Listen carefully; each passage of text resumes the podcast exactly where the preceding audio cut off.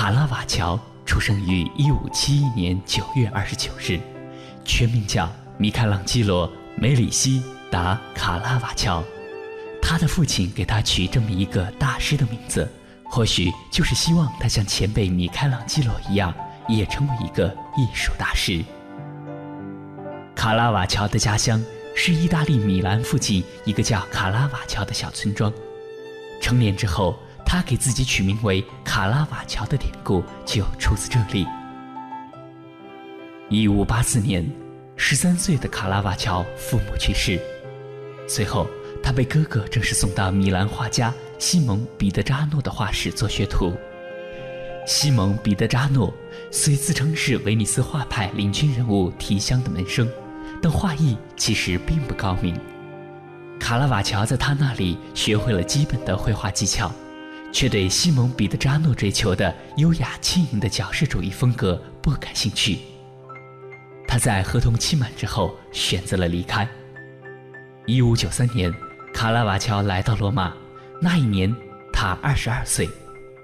罗马给这个年轻人上的第一课是告诉他现实生活的残酷。卡拉瓦乔刚到罗马时，居无定所，身无分文，只能到那些已经站稳脚跟的画室里打零工，给二三流画家当帮手。工作之余，便跟着一帮小哥们儿喝酒赌钱，流连风月场所，消遣时光。这样的经历使得卡拉瓦乔的心里产生了巨大的反差：一边是富丽堂皇的宫殿和教堂，一边是肮脏阴暗的陋巷和头饰；一边是高雅华丽的艺术殿堂，一边是丑恶畸形的现实社会；一边是高远宏大的理想画面，一边是朝不保夕的生活场景。卡拉瓦乔渐渐感到，手中的画笔。不再那么听话了，他不再关心天堂是圆还是扁，他只关心眼前的凡尘俗事。他希望自己的艺术呈现出最真实的生活。所以，当有人问他你要找谁当模特时，卡拉瓦乔指向了街边的酒鬼、小贩、赌徒和流浪汉，他把他们拉进画室，描绘最世俗的情感。他宁可让自己的画面粗糙笨拙，也不愿意画出虚假的优雅和精致。在文艺复兴这个高峰过了之后，我们看到西洋的美术进入到一个新的阶段。有人用一个名称称它为 “mannerism” 啊，这个字要翻译成汉字非常不容易啊。有人直接的用它的声音来翻译，叫做“曼纳主义”，就从 “manner” 这个字。翻译出来的，可是我想翻译成曼纳主义，大家可能对这个流派的内容内涵还是不是那么容易了解，所以也有人把 mannerism 就翻译成意思，就翻译成矫饰主义啊，矫饰有一点矫情的矫，饰是装饰的饰，那这两个字在汉字里，我相信当然传达了一定的意思，啊，可是。不知道会不会一般朋友觉得“矫饰”两个字在汉字里都不见得是非常好的意思，因为有点矫情，有一点太过表面的装饰的这种感觉。那其实 mannerism 真正的本意是说，文艺复兴之后，呃，出现了一种对于形式、外在形式的美特别重视的这个时代。那事实上，这个流派出现在米开朗基罗的后期。就米开朗基罗这个文艺复兴的大师，他因为活到八十九岁，所以他的后期的时候已经碰触到对形式的很多的思考。因为在文艺复兴，他们渴望把人性里面最完美、最崇高的那一部分把它发展出来，啊，甚至去呃完成一种极其完美的人性的感动力量。啊，可是到米开朗基罗的后期的时候，你感觉到米开朗基罗好像在思考一个问题，说。人性的圣洁与人性的沉沦，是不是两个不同的力量？而这两个力量在我们的身上，其实是在一种冲突挣扎的一种状态。比如说，米开朗基罗在呃中年以后，他经常做了一个很重要的题材，就叫做囚犯的囚。那么这个囚用汉字来理解，是一个人被四面的框框框住。那米开朗基罗当时做这一系列的雕刻，他的意思是说。他觉得每一个人他的肉体就是他灵魂的监牢。啊，我不晓得这样的话会不会对很多朋友太抽象。那么意思说，我们有一个灵魂的状态，我们有一个精神的向往，我们渴望圣洁，我们渴望自己有一种非常崇高的追求。可是有时候很奇怪，我们有一种无法自制的欲望啊，不管是吃的欲望，不管是肉体的欲望，或者贪婪的欲望。那这个部分是跟圣洁对立的。那在米开朗基罗的后期，他好像一直关注这个问题。那这个问题当然也是他自己的问题，就是他一方面是一个虔诚的信徒啊，他常常会跪在圣堂里去对于上帝做很多的祈祷。可是同时，我们知道在现实生活里，米开朗基罗也有很多他的欲望，这欲望常常变成好像鞭打他的一种折磨的痛苦。那这个时候，我们就会发现。人性本身这两个部分有时候会有一种分裂的状态。那米开朗基罗用这样的方法创作了他的艺术作品，也让我们感动于他的艺术作品里面那种美，看到了人性在圣洁与沉沦之间冲突的那种状态。因为我们在前面有提到，拉斐尔很早过世，拉斐尔的作品里完全是圣洁，他不太处理邪恶的问题。可是米开朗基罗会觉得。会不会圣洁跟邪恶其实同时并存在我们的身上？我们并没有免除掉邪恶的可能，因为有时候你忍不住会发怒，忍不住你会有一些残酷的动作，有时候忍不住你会用一种很刻薄的话去谩骂你的同事或朋友，有时候我们就不克自制，可能在一个呃公共汽车里面稍微有人不小心撞了你碰了你就狠狠的会瞪他一眼。那么米开朗基罗要讨论是说人性。圣洁与沉沦，它其实是一个不断在平衡的那个状态。那也许有的时候平衡的很好，有时候它就会忽然失衡。你很难解释为什么这一天你可能忽然脾气很暴躁，然后对每一个同事讲话都很凶恶的感觉。那这个时候你怎么去面对自己的内在的这个部分？好，所以我相信在米开朗基罗的后期，他引发出来这个 Mannerism 的这个。啊，矫饰主义的流派，其实是来自于他对人性里面两极的冲突性的一个思考。那么，所以后来米开朗基罗之后就影响了一个非常重要的艺术家，就是在文艺复兴之后活跃于意大利罗马这个地区的卡拉瓦乔，我们叫做卡拉瓦乔啊。卡拉瓦乔是呃，我觉得西洋美术史里面文艺复兴之后开创新的流派的一个非常非常重要的人物。那我们看到卡拉瓦乔来自于一个很穷困的一个等于是平民的环境当中。那后来因为他画画画的非常好，所以慢慢他就受到了很多贵族的重视，然后也有很多贵族跟他订画。那我们看到卡拉瓦乔跟文艺复兴前期的这些艺术家很不同，就是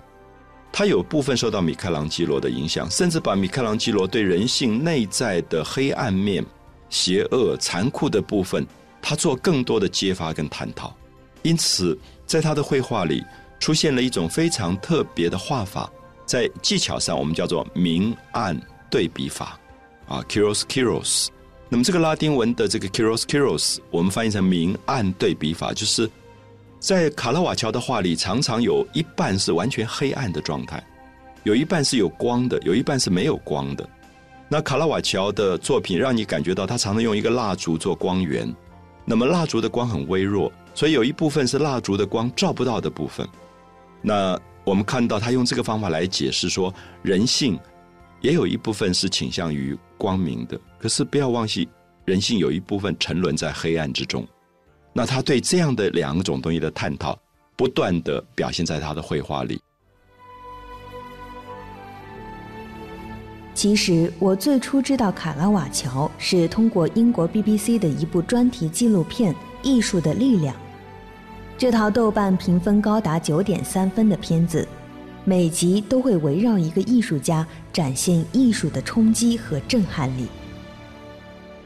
纪录片的第一集没有选用人尽皆知的毕加索、梵高，而是剖析了我们今天介绍的艺术家卡拉瓦乔。足以说明他在艺术史中的重要地位。通过前面的节目，我们了解到卡拉瓦乔的成长经历和生活环境是不太如意的，他总是混迹于社会的底层。不过，这位十分有个性的大画家也体验过一段阳光明媚的日子。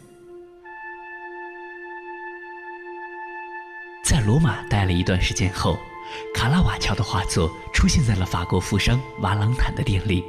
由此。卡拉瓦乔真正步入职业画家的行列。据说，瓦朗坦希望卡拉瓦乔多画些宗教题材作品，因为这类题材比较畅销，回头客也比较多。但是，执拗的卡拉瓦乔依旧我行我素，他要按照自己的性情画自己喜欢的题材。于是，那些伴随着他浪荡生活多年的人物和情景，一一被他收入画中。赌博的、算命的、酗酒的、弹琴的，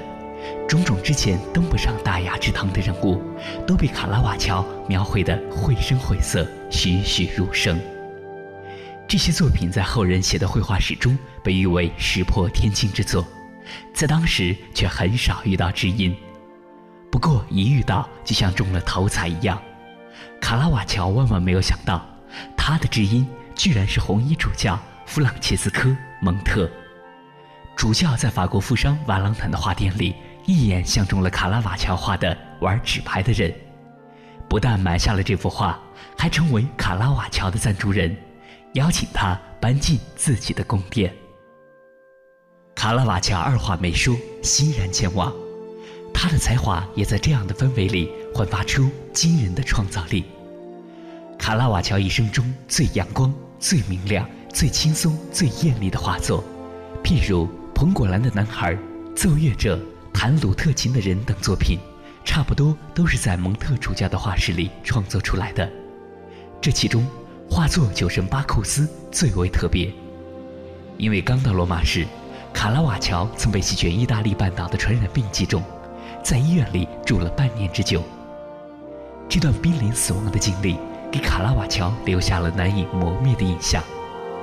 出院不久，他便以自己为原型，创作了画作《生病的酒神巴库斯》。而如今生活变得顺风顺水之后，卡拉瓦乔笔下的酒神巴库斯已经完全摆脱之前生病的状态，充满了青春活力。画面中，酒神巴库斯面容英俊，身材壮硕，头戴葡萄叶冠，身披白色衣袍，左手优雅地捏着酒杯。杯中的红酒令人陶醉。更引人深思的是，酒神巴库斯面前的桌子上摆满了丰盛的各色水果，还有半瓶没有喝完的葡萄酒。整个画面透露的气息，折射出卡拉瓦乔生活条件发生了翻天覆地的变化，不仅精神愉悦，生活富足，生命力也十分旺盛，与此前那个病恹恹的样子完全判若两人。在那之后，通过红衣主教弗朗切斯科·蒙特的关系，卡拉瓦乔得到了更多帮教堂画画的机会，并用《圣马太殉难》和《圣马太蒙召》两件作品一举成名。我记得在罗马一个小小的教堂，很少观光客去。我们知道那些老教堂已经有五六百年的历史，所以光线非常的暗。进去以后，我在找。卡拉瓦乔的几件作品，因为这个教堂有一个小空间，是特别奉祀耶稣的门徒，就是圣马太啊，门徒马太。我们想大家都知道，马太是写福音书的。我们今天读新约圣经里面有一部分就是马太福音。那我们知道，马太原来是一个收税员。那么在古代，在以色列，这种税务员。也都常常被社会里认为是最贪婪的人，因为他们就是整天与钱为伍的，跟钱混在一起，然后剥削老百姓的这样的角色。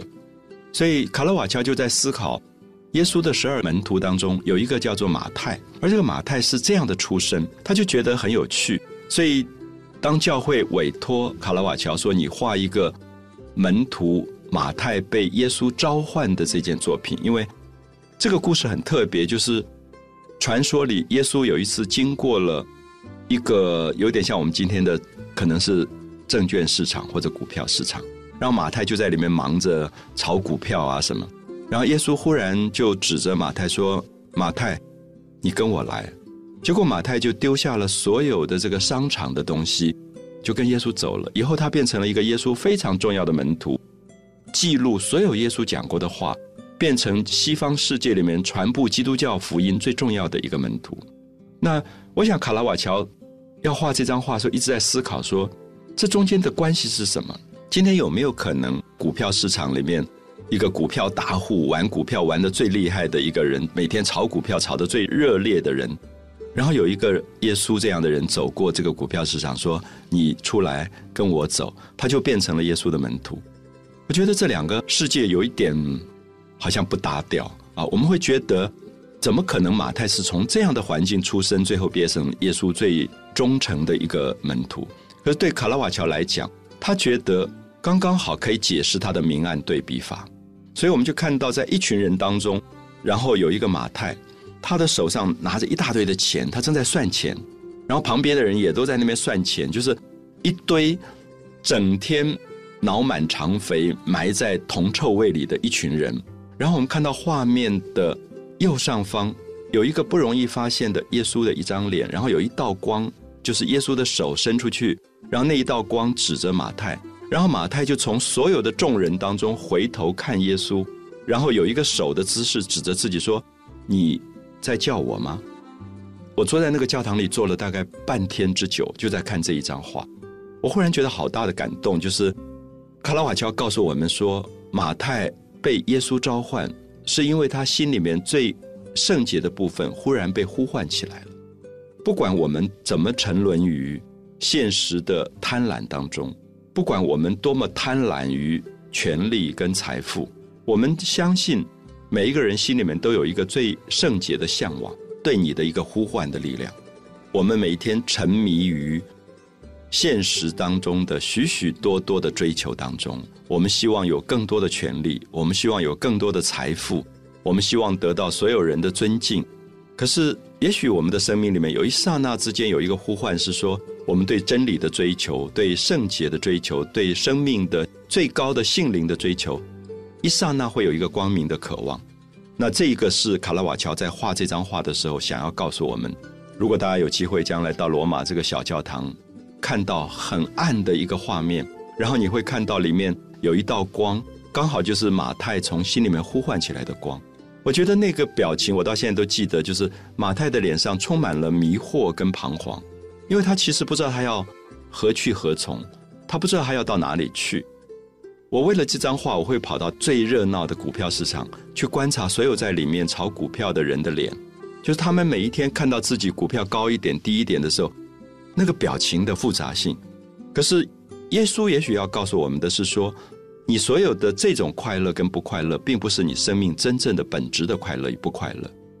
有一天，我们在面临到生命最高的真理的追求的时候，那个刹那的光明的出现，也许才是真正的真理的这个启发。所以在画面里面，这个光，卡拉瓦乔要讲的这个光，是马太自己内在的一个醒悟，啊，内在的一个觉醒的那个光。所以我想用这个角度去理解卡拉瓦乔的这个明暗对比法，我想就知道他在西方的艺术史上不得了的这个重要性。经过一年时间的创作，一六零零年，圣马太殉难和圣马太蒙照两幅传世名画出现在世人的面前。正如蒋勋先生所说，卡拉瓦乔使用的明暗对比法让整幅画十分写实，主题极富戏剧性，拥有了更饱满的情感。虽然在当时。有些人公开指责卡拉瓦乔过于追求写实，不顾及作画的基本方法，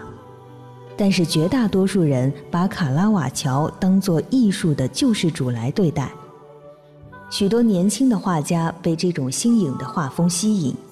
纷纷聚集到卡拉瓦乔身边，称赞他是绝无仅有的自然模仿者，把他的作品视作奇迹。可当时没有一个人意识到，卡拉瓦乔的生命只剩下最后的十年了。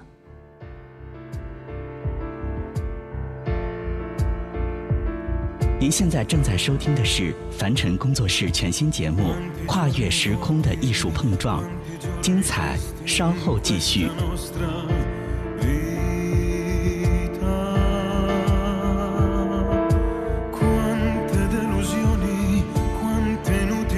abbiamo